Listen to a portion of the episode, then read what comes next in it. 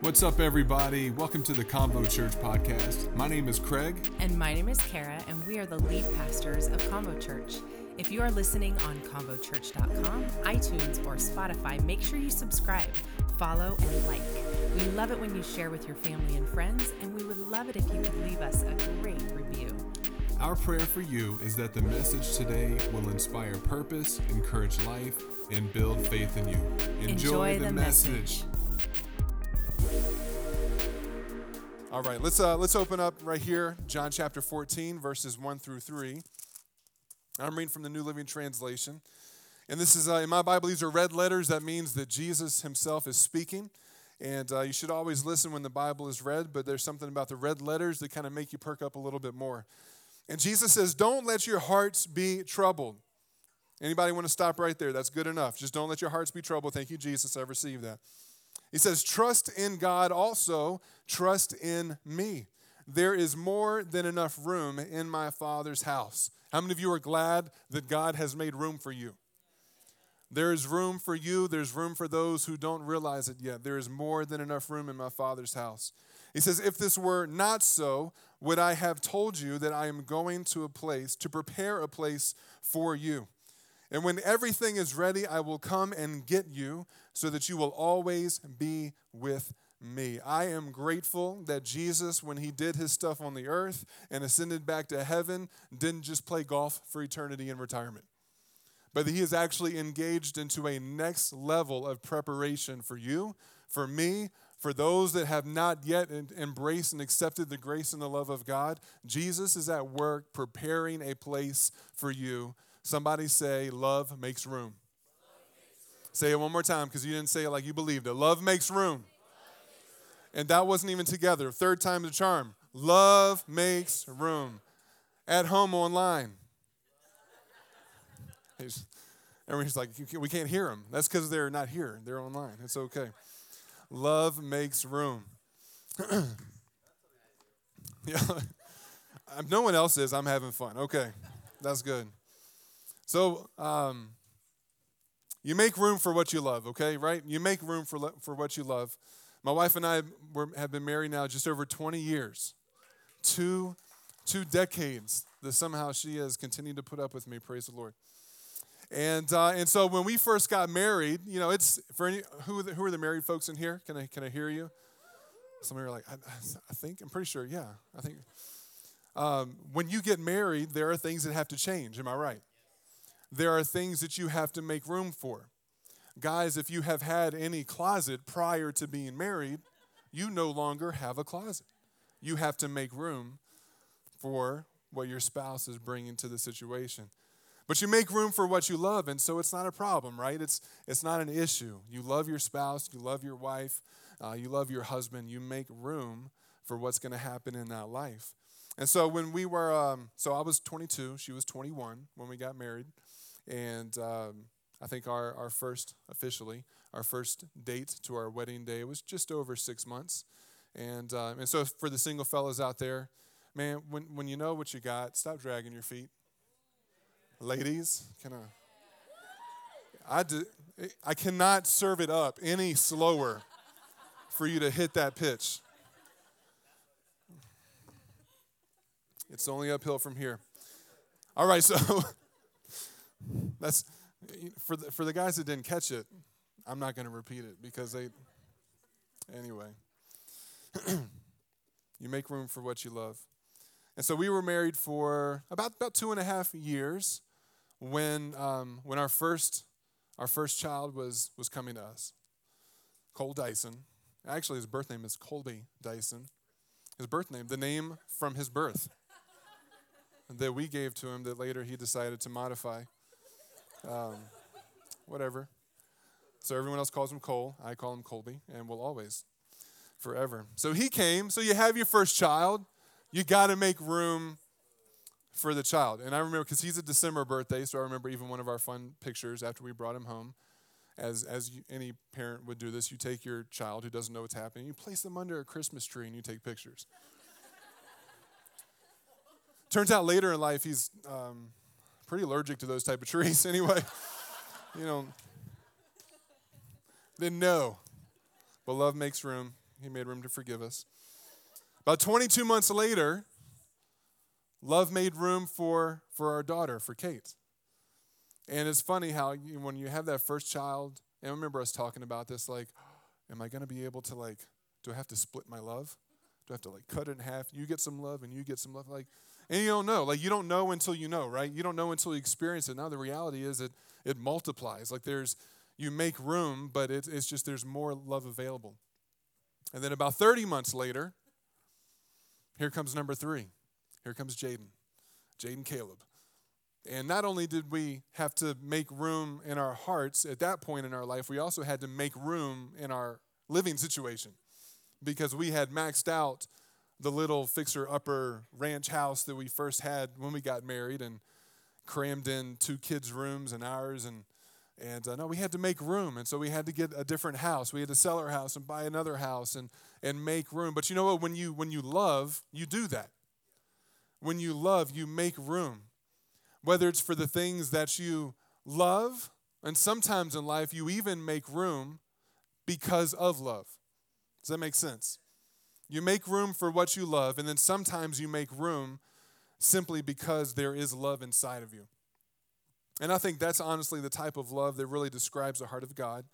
That's what we've been talking about for the last couple of weeks. We've been talking about the agape love of God. That word agape, for like, what the heck is that? Agape is just a, a Greek word that was used in the original New Testament language to describe the type of love that God loves, the type of love He is. Not just what He does, but even His identity and who He is. Because right now, in our world, in our culture, when we talk about love, um, that can mean a thousand things to a thousand different people, right? Because somebody may have said that they love you, but they hurt you. You're like, oh, well, that's my understanding of love. Or they may have taken advantage of you. Or maybe they maybe they said they loved you and they were they did for a season, but then that love ran out and disappeared. Uh, maybe that love was something that, that you have struggled with in your own life because you're, you're afraid to give it because it was never fully given to you. And so when we say love in our culture, in our language, you know, it, uh, it comes up short. And so that's why it's so important for us to understand hey, if we're going to talk about love, if we're going to talk about the identity of who God really is, if we're going to talk about what it means to be Jesus followers and, and men and women and just broken humanity who are trying to understand this thing called life and are trying to be who God says we can be, even though for whatever reason we continue to fall short. We continue to, like, here's the standard and we just can't quite get there. It's so important for us to understand what love actually is. So we've talked about God's love. It's not selfish, it's not self seeking. He's not, God's not loving you because of what he can get out of it in return. Like, this is the agape love of God. It's completely selfless, has no agenda whatsoever. I believe it with all my heart that, that if Jesus still would have done what he did when he went to the cross, even if nobody had ever responded to his invitation to relationship and salvation, he still would have done it. Why? Because he loved. How do we know that that's even a true statement? Because the Bible tells us that when we were still sinners, like in the midst, I'm not talking about just when we made a mistake. Picture your worst, darkest moment that you would pray that God wouldn't even know about he does. And he's still in that moment. He looked at you and he says, That's my son. That's my daughter. I love him. I love him. And you know what? I love, not only do I just love him, I want some action. I love them so much that I'm actually willing to give up my only son, my only begotten son, so that the sacrifice that he makes will pave the way for them to be able to have relationship with me. That's love. That's love. That's love that maybe we would aspire to but even in our, our aspiration of wanting to do so, we say, God, please help us. God, we want to we help us to love. It's, it, sometimes it's even hard to love people that way that love you back. Sometimes it's hard to love people that way who, who maybe you even like to hang out with. You know, you don't even love him, you also like him, but sometimes it's challenging even in that scenario. Imagine being in the context where you know it's going to be people who are rejecting you, yet the call is still to love. The call is still to be faithful. The call is still to be present. That's when we need the love of God because our own natural instincts and our own natural love is always going to come short when it comes to that particular context. But love makes room. Here, check this out. God's, uh, this, I was praying over this. I'm like, God, how in the world do we, how do I unpack this? And I, I felt like He dropped this in my heart. And he says, My love, or God's love in us, increases our capacity for the people he loves. Think about that for a second. Because naturally, man, there's going to be a whole bunch of people, and you can probably rattle them off in your head right now. Yep, that person. Yep, that group of people. Yep, that whatever, fill in the blank. It's hard to love. You may find yourself struggling to have God's love for people, but here's the thing as God's love increases in us, our capacity for the people that He loves is also going to increase in us. So it's not going to become a, it's not just a natural human instinct to love people unconditionally. It's not because the natural human instinct comes from a sin nature. And so a sin nature tends to kind of get in the way. I don't know if you've ever noticed that before. It tends to kind of, you know, pour water on the fire. It, it, it tends to get in the way of us moving in the direction that God's trying to take us. But God's here to say, hey, I want you above and beyond anything else to know how much I love you. Even in that moment in worship today, I felt it so strongly like somebody was here. You just needed to know, if nothing else today, that God loves you. He knows you fully, and He loves you. He knows your brokenness completely, and He loves you. He knows your faults and your flaws. He knows your sins. He knows what you're hiding, and He loves you in spite of absolutely all those other things. But as I was reading just that, that, that simple verse that we started off with, Jesus telling us that there is more than enough room in his Father's house. You know, we, we, don't, we don't have the foresight that God has all the time. Well, never. Let's just be honest. We don't have the foresight that God has. So God is fully aware of those that he is making room for. And he's prepared in advance. You and I sometimes we got to adjust as we go, right? Because we're not we didn't know. We didn't know that I was actually going to make that relationship right and we'd end up being good friends forever. We didn't, we didn't know that, that somebody was going to walk into our life at a certain season and take us by surprise who would end up being a, a spouse or a best friend or just somebody to even do business with. You know, these, we got to make room. We have to be flexible, but God is preparing in advance for you. He's preparing in advance for those that if we were to look at the situation, we would probably say, No, God, you're good. I don't think you're going to need to make space for them. God's like, no, I'm, I'm working something. I'm working something. I'm going to make room. I'm going to make sure there's more than enough room. Not just room. That's the cool thing about God is that He's not just making just enough room. God is making more than enough room for absolutely anybody. I wonder what would happen even within our own lives or within the lives of the church world when we embrace that philosophy. That we are, we're not just making just enough room, because typically when we make just enough room, we're existing within what's comfortable to us. They're like, I'll make room, but not too much room. There's a little, too much could go wrong. Too, too much could go, could go south. I, I could get hurt if there was too much space. But if we begin to live outside the confines of our own limitations and we begin to embrace the type of love that is demonstrated to us from God to the world around us, if we begin to embrace the same capacity for love that God has for us, I wonder what would happen in the world around us. I wonder what relationships that we now look at that we see as impossible, we would begin to see no, it's, it's actually very possible. It's very possible for God to do something amazing in this particular friendship, in this amazing relationship. So here's a question I want us to ask ourselves If God's love in us increases our capacity for those that He loves, then what does it mean when we find ourselves lacking in that capacity? What if we're not there? What if you're like, all right, Pastor Craig, great concept. That sounds fantastic. But I don't know if I'm there. I don't know if I have the capacity for what you're talking about. I think it's actually quite simplistic, and I apologize if this seems oversimplified. But think about this in its simplest form, if we are lacking the capacity to love the people around us that God loves and that He is calling us to love, I believe it simply means that we've lost sight or, connect, or connection with God's real love for us. Think about this. Not, not his love for others, but his love for us.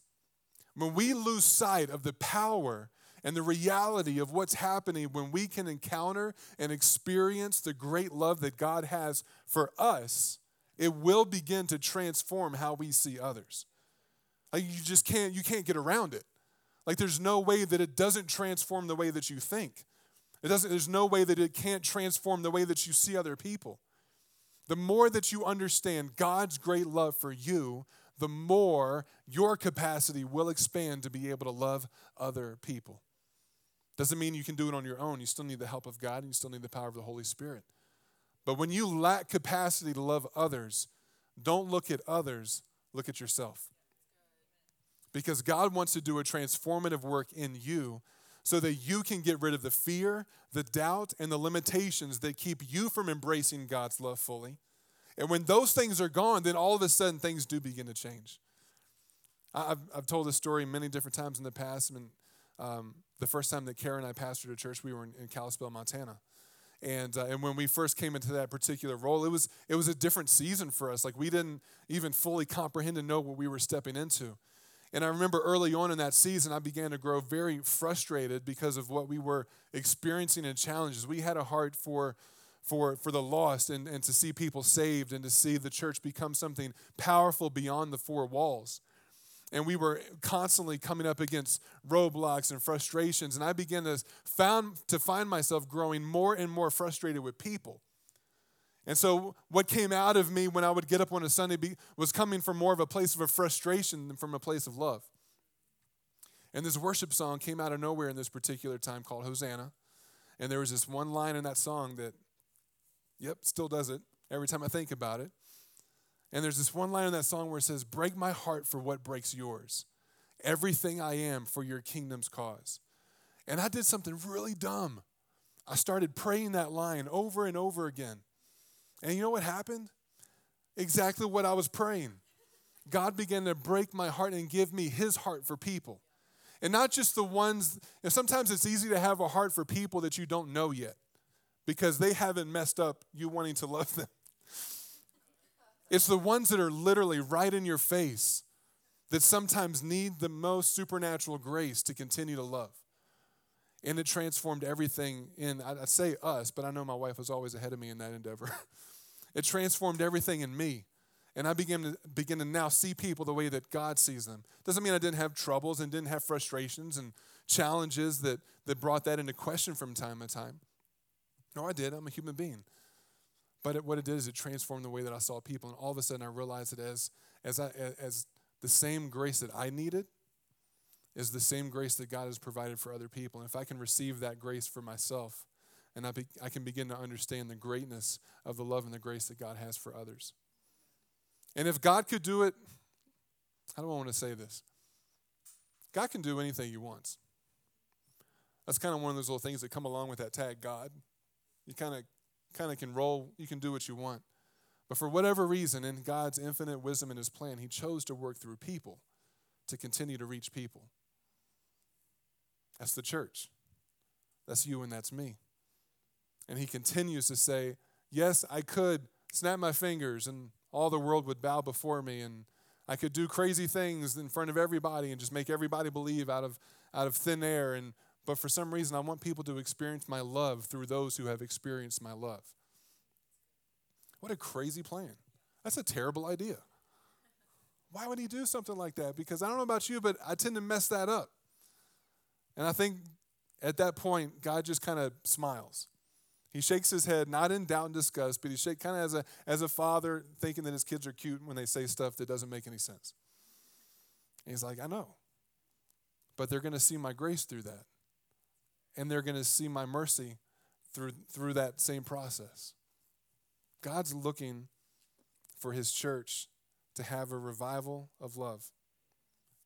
And, and I, I, believe this with all my heart as I continue to pray and, and seek after God and, and cry out for revival and at the same time while crying out for revival asking god what god what exactly is that?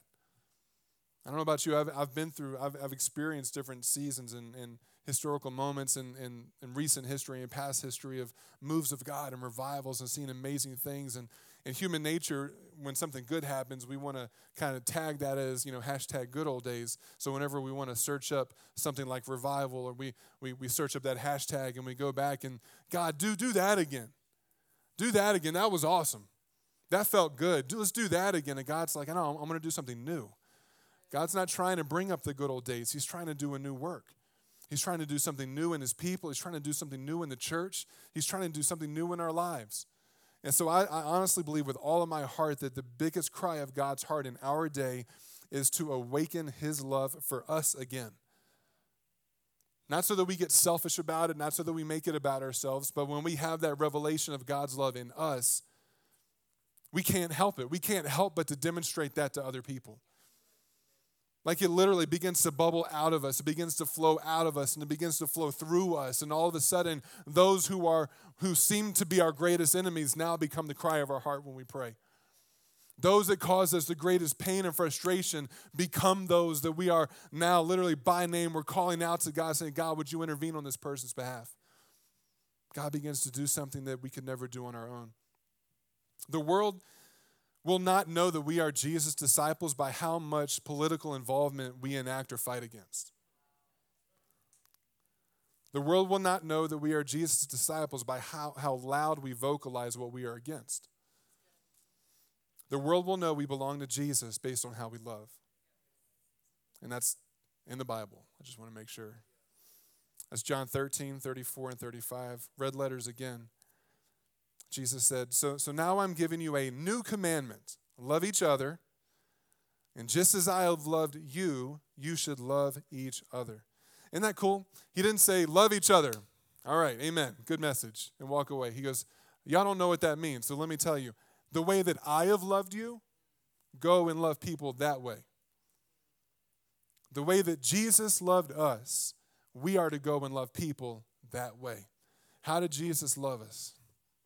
He gave everything. He gave everything. And it wasn't just his sacrifice, it was also his faithfulness.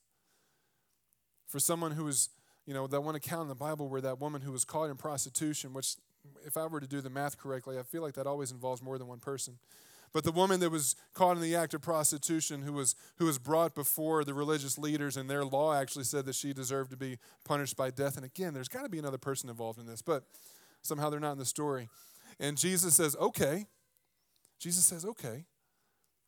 Does a little writing in the sand. We would all love to know what he was writing in the sand, so we come up with really good ideas of what that was. And he goes, all right, well, all right, who, who's, who's, who's without sin? Cast the first stone. And it says that from the oldest to the youngest, because the oldest, they're wiser, they're like, nope, got to get out. Time to go. The youngest are still going to fight for it. Like, no, I've got reason for this. No, the oldest are like, all right, we're done.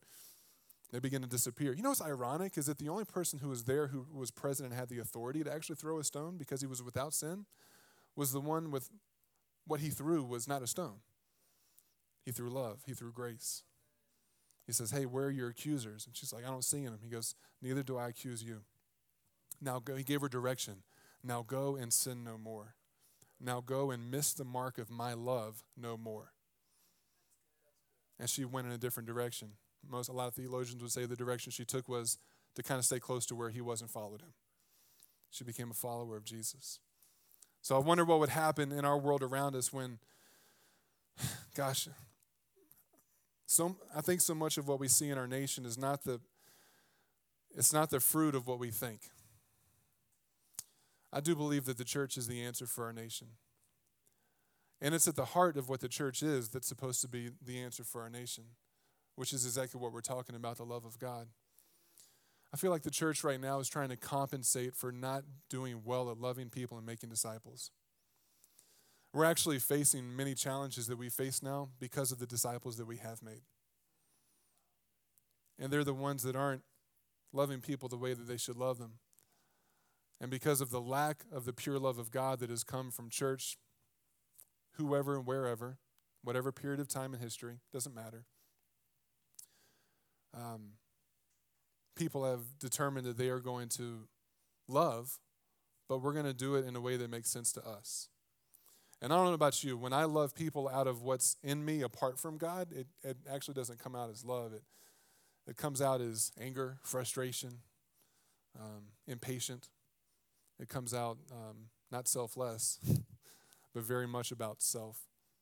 And then you try to curb it. You know, you try to like you try to justify it. But I'm telling you, if the church, and I'm talking the big C, I'm talking about the global church, not Convo Church, not the church in Reno, like everything. If we can all get on the same page consistently, because I don't think we've always missed it. We have pockets, we have moments, we have glimmers, we have moves of God, we have revivals, we have we have things that are happening, and there's actually right now there are so many amazing things happening in the global church but they are they're coming from the right perspective they're coming from a passion for god they're coming for a passion for his presence a passion for people A passion for seeing miracles and signs and wonders begin to happen in ways that draw those who would be the greatest doubters into a place of wondering if this could be possibly true. But there's been such a deception of love within the church that even those within the church look at those who are operating out of the love of God and they say that that's wrong. I don't know why I just put my hands on my hips. That's not something you really do when you're doing public speaking. It just made me like, just like I'm thought about my mom for a second. She's like, so what would happen? What would happen if in our spheres of influence, whether that be a marriage, whether that be a family, your home, whether that be where you work professionally, wherever that may be, what influence you have, what would happen if we truly embrace this message of God's love? and we truly begin to walk out what seems like the hard and impossible things. And we begin to make room for the people around us. Here's one final scripture. I actually read this last week as well, but it, you just can't get away from it. but I, I do know that a revival of God's love is something that our world desperately needs. And not just our own version of it, but God's love. 1 Corinthians 13, this isn't just some cute, beautiful, poetic verse that gets read at weddings. This is one of the most powerful, beautiful, and also one of the most challenging passages, I believe, in all of Scripture. And Paul's writing through the inspiration of the Holy Spirit, and he says, If I could speak in all the languages of earth and angels, but didn't love others, I would only be a noisy gong or a clanging cymbal. And if I had the gift of prophecy, and if I understood uh, all of God's secret plans and possessed all knowledge, and if I had such faith that I could move mountains but didn't love others, I would be nothing. If I gave everything I have to the poor and even sacrificed my own body, I could boast about it, but if I didn't love others, I would have gained nothing. Here we go. This is where it shows up in weddings all the time because it's so, it's so pretty. Love is patient, love is kind. Love is not je- jealous or boastful or proud or rude. It does not demand its own way. It's not irritable. It keeps no record of being wronged. It does not rejoice about injustice but it rejoices when truth wins out. Love never gives up, love never loses faith, is always hopeful, and endures through every circumstance. And then skips, I skip down to verse 13. It says, Three things will last forever faith, hope, and love. And the greatest of these is love. What if we, if you, if you would give me permission, because I think it's still within the confines of what God is speaking here, if we, if we said it this way love makes room for patience and kindness. Love makes room to not be jealous or boastful or proud or rude. Love makes room to not be demanding its own way. Love makes room for forgiveness. Love makes room for justice. Love makes room for endurance, for faith, and for hope. Simply put, love makes room, y'all. And I don't know in the context of your life where you need to receive that. If you need to receive this message today for your marriage, then take it. Love makes room. If you need to receive this message because you're having some crazy moments with your kids, take it. Because love makes room. Like we need these, we need to expand our capacity. If, if the context for you is, is when, you go, when you go to work on Monday, God, I need some room. if that's your context, then take it. Come on, grab hold of this today. Love makes room, and God is looking to do a work inside of you so that you can have more capacity and more room because it's also connected to your purpose. And when we shut down the capacity that God's trying to build in us, what we're actually shutting down is our ability to do and be what God says we can do and what we can be. God's saying, You got to trust me with this. You got to trust me. You got to let me allow my love to flow through you for this person, for this situation. Because if you don't, then you're missing out on something that you were created for. Love makes room. So right now, I just want to um, invite my wife up, and I just want to I'm going to pray for us, and then we're going to kind of move into an announcement, and and it, and it connects together. There's a reason why I'm doing it this way, and the reason why I want to pray for us first, and, and online, just just even where you are. I hope you have you're at a place where you can just kind of pause and put your hand on your heart. And, and I want to pray for all of us because here's the deal it has to start with us. If it doesn't start with us, then there's, you're not, you can't just sit around and wait for other people to start loving you properly. That's, that's, not, that's not the process. That's not the principle of the Word of God. God's always putting the responsibility on us to respond. He doesn't force it, He makes a way. I mean, I can't think of anything else that God has done to make sure that everybody has a way to get to Him. Like He removes every obstacle. And sometimes we've been guilty of, as, as fast as He can tear Him down, we're trying to build Him back up. God's like, no, I'm going to make a way. I'm going to make a way. And there is no greater way for us to, to be efficient and effective and fruitful in the kingdom of God than to begin to love others the way that God first loved us. So if you're willing, can you just put your hand on your heart? I want to pray for you. I want to pray for all of us. And, if you will, just receive this as a moment where, you know, maybe you're in a room here with a bunch of people, maybe, maybe you are by yourself watching this, but have a moment between yourself and the Lord right now. And just be able to take that moment and say, God, forgive me for the things that I have done to keep distance between really receiving your love. I'm not talking about salvation. I'm not talking about uh, the things here and there that are part of the spiritual journey. I'm just talking about the big picture of the greatness and the vastness of how much God truly loves you, and for you to begin to slowly grasp and understand just how much He continually does to give you love, and for that allows your life to hear His voice in your life. Father, I thank you so much for your love. I thank you for your grace, God. We are not deserving of any of it, Lord. If it was ever left to our own merit, Lord, we're in trouble. Because there's nothing that we could ever do to earn your grace, your forgiveness, your love. There's nothing that we can ever do to justify you being patient with us. There's nothing that we can ever do to, to, to, uh, to earn your kindness, God. But all those things, you give them to us freely and repeatedly.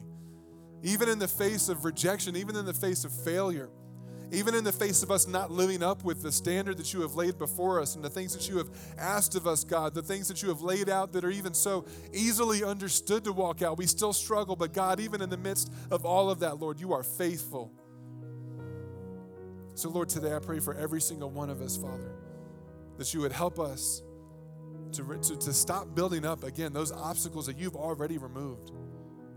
Lord, we want to embrace your love fully today. God, give us a fresh revelation of the love that you have for us. A love that, that can't be diminished by proximity of time. Oh, that was something he did thousands of years ago. Probably doesn't mean as much for me now. No, it's God, help us to, to have that revelation of the, the power and the, true, the trueness of your love, the depth of it, God, the, the cost that it, that it was for you. Help us to receive that today, Jesus. God, I pray for anyone here, God, who's struggling relationally. Maybe it is a marriage, maybe it is with their kids, maybe it's a work situation. God, maybe it's a maybe it's a bigger thing as they look at the things that are going on in the world around us. But God, where, wherever we find ourselves, Lord, would we be able to get on our knees and ask for your help? Because we can't do it on our own, Lord. God, would you increase the capacity that we have to love others by having a fresh revelation of how much you love us, God? Thank you again for joining us on the Convo Church podcast. Special shout out to those who give so generously to Convo Church. It's because of you that this ministry is even possible. If you want to sow into the ministry, go to convochurch.com and simply click the give button. It's that easy. If you enjoyed the podcast, you can subscribe, follow, take a screenshot, and share it on your social stories and tag us at Convo Church. Thanks again for listening and make sure you tune in to the next episode of the Convo Church podcast.